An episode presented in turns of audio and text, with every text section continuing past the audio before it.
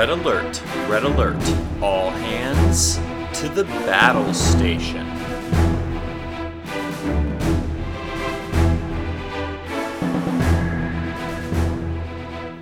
Hello there, everyone, and welcome back to another episode of Battle Station.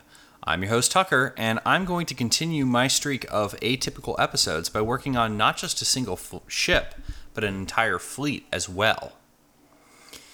I'm recording this on Tuesday, April 4th, and WizKids has just today published a press release announcing their renewal of the Star Trek license, which included some of their upcoming products. Star Trek Frontiers is apparently getting an episode called The Return of Khan, in which Khan gets to fly a Jem'Hadar battlecruiser named the Pequod.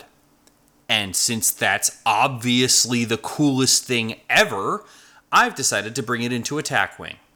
We'll start by looking at the generic Jem'Hadar battlecruiser. It's a 32 point Dominion ship with 5 attack, 1 defense, 6 shields, and 4 hull. It's got tech, weapon, weapon crew on its upgrade bar, and the basic Klingon style maneuver dial with one or two small tweaks.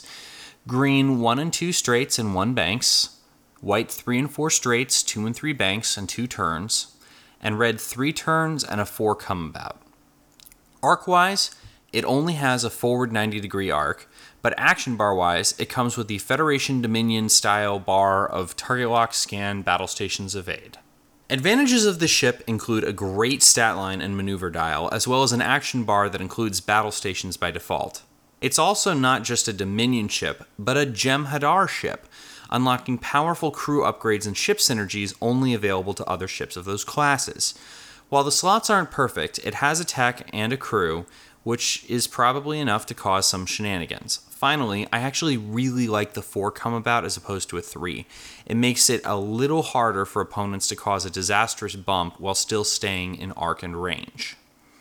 The only real disadvantages here are the 90 degree forward firing arc and the lack of more crew slots. But that isn't a lot. In fact, I'd actually argue that the real disadvantage here is its lack of a sixth attack die. If it had that, it would be a contender for the best ship in the game. On screen, uh, this ship was generally known as a quote Jem'Hadar warship end quote. The battle cruiser designation is taken from the Deep Space Nine technical manual only. It most prominently featured as Dukat's flagship in the episode Call to Arms, but other than that, mostly appeared as big, scary Dominion ship number 7 in large battle scenes. Its competitive history is likewise unremarkable, mostly because it falls into a weird space where it's more expensive than a Vorcha or a Negvar, but while still being cheaper than a bioship, lacking its sixth attack die that makes the bioship so powerful in the first place. It does see some play now and again because of its unique synergies with various Jem'Hadar mechanics, but in general, it tends to find itself being the odd man out between two much more competitive options. All that said, if it ever gets a primary attack value upgrade, like a Type 8 phaser style thing for Jem'Hadar only ships, let's say, expect it to come roaring right back onto the scene. But we're not just here for the battle cruiser. We're here for the Pequod. Obviously, the whole point of this exercise is to have Khan captain the Pequod. I settled on the Khan 8 from the Reliant pack. He's a five point independent captain that says you may use any upgrades without paying a faction penalty. During an attack, if you spend a battle stations token, each of your battle stations results becomes a crit instead of a hit. Uh, he's got an elite talent slot and eight skill. Obviously, that works well on a ship with five dice and unnatural battle stations. Just as obviously, uh, his talent pretty much has to be I stab at thee. It's a nice bit of disincentive against attacking the Pequod. Basically, when your ship blows up, you get to hit everything within range one with three dice and no defense. But it's also a near mandatory reference to the source material here. Now, when we put the entire fleet together, we'll actually be short a point, so I'm going to go ahead and use a crew slot here to add on a copy of Follower of Khan, a one point crew ganker. Of course, the card is non unique and doesn't actually have a name, so we'll just call them Ishmael. Now, this is a theme fleet, but I also don't want you to get completely murdered if you try to fly it. Hence, I've added in some actual good tactical options, starting with the 4th Division battleship, which for 36 points gets you a 6075 ship that says each round, one other friendly Jem'Hadar ship within range 1 to 2 of your ship may perform an action on their action bar as a free action. This lets us get our full quality on the Pequod without having to add anything else. For the 4th Division itself, I've put on Gul Dukat, a 5.7 skilled Dominion captain who lets you take a free evade or battle stations action every round, and Maxwell Forrest, a Federation admiral that says Fleet action, perform an additional one maneuver straight maker turn with a plus one skill modifier for a total of six points.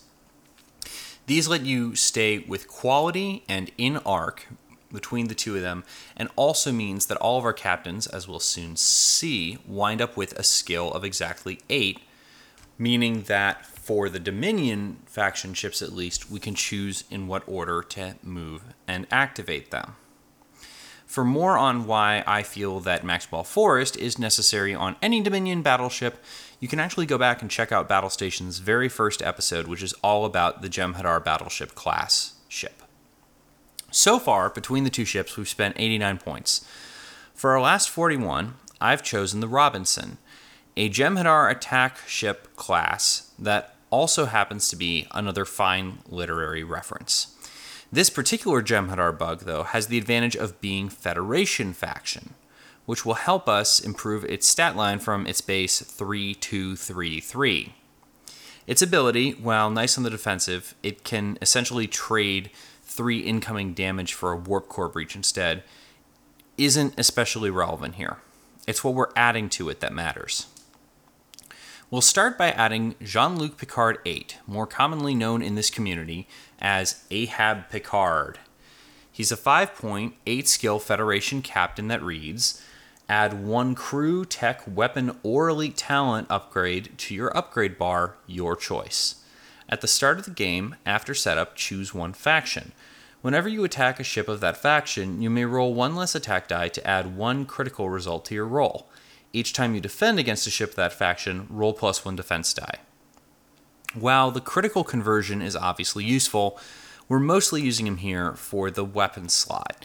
We'll use Sakonna, a two point independent crew that adds another such slot and reduces the cost of all five point or less weapons by two, to add on Type 8 phaser array and upgraded phasers.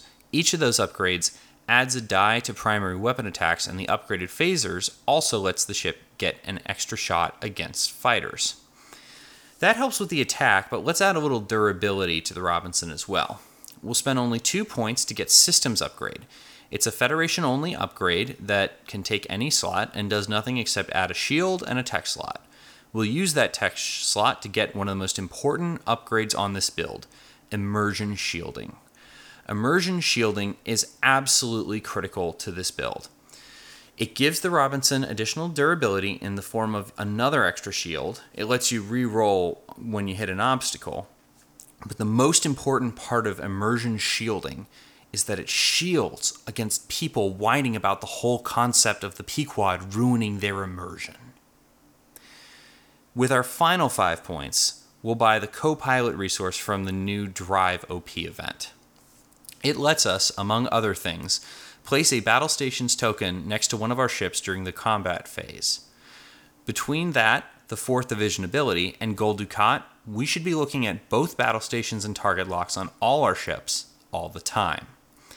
The final build looks like this the Pequod, a generic Jem'Hadar battlecruiser, for 32 points, Khan Singh 8 for 6 points, I Stab at Thee for 3, follower of Khan, we'll call him Ishmael, for one point, for a total of 42 points on that ship.